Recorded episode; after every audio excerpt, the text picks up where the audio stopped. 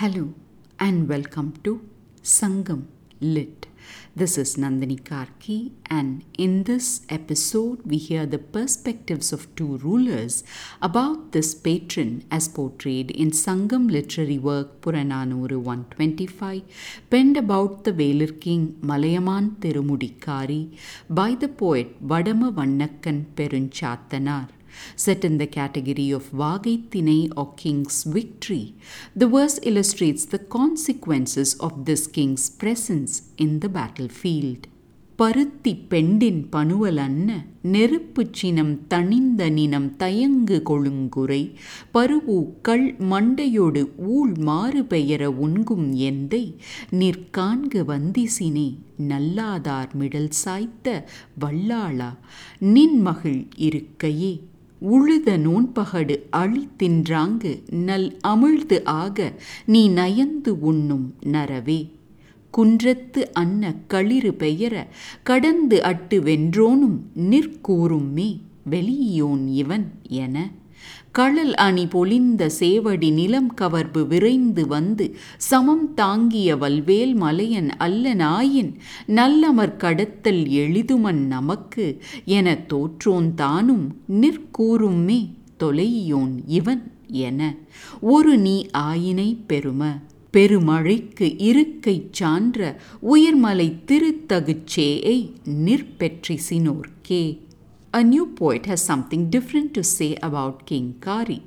This song is sung after the outcome of the war between two great rulers of ancient Tamil land, the Chera and Chola kings, when Kari had rendered his support to the Chola king. The poet's words can be translated as follows.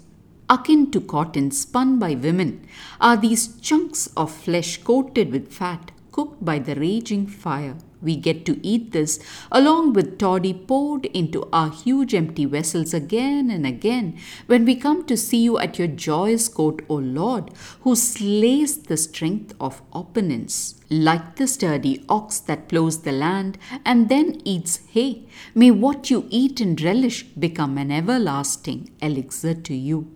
The one who battled and won, killing elephants towering like hells, describes you as He who made me win. The one who lost the battle says about you, if only the sharp speared Malayan, whose fine feet adorned with etched anklets, would speed upon the land and face the fury of the battle, was not there, it would have been easy for us to defeat our enemy, and describes you as He who made me lose. And so you seem the same to both of them, O Lord. You appear like God Sai, who resides in high hills enveloped by huge rain clouds, to those who have gained your support. Let's take a closer look at the details herein. The poet starts by informing us about an activity of women then, that of spinning cotton. He compares that spun cotton to the fat covered cooked chunks of meat that he and other supplicants at the king's court get to eat along with jars of toddy a remark to talk about the feast the king serves, an echo of his immense generosity. Comparing this king to an ox that works the field and helps rear paddy and then eats hay as food, the poet praises this attitude of the king to give away all he has to others and relish whatever food left. He adds a blessing to that food to become the king's life giving elixir.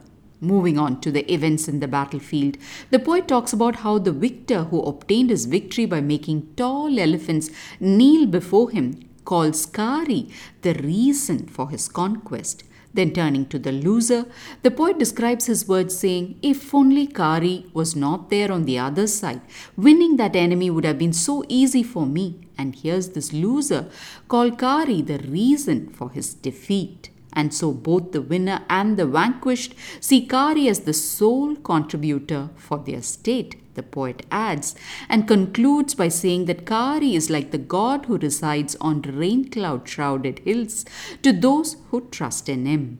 An expressive verse with intricate details about women's occupation, presence of cotton, and food served in royal courts. Striking is the portrait of this king, sketched in the words of the one soaring in victory and the one wallowing in defeat, who both equally celebrate his power and strength. This ancient verse seems to say that the marker of true greatness is in the equal respect and admiration in both friends and force. Thanks for listening to this episode of Sangam Lit and journeying with me to ancient lands and minds. Please visit nandinikarky.com to share your thoughts and do spread the word about Sangam Lit. Until next time, Nandri Vanakkam.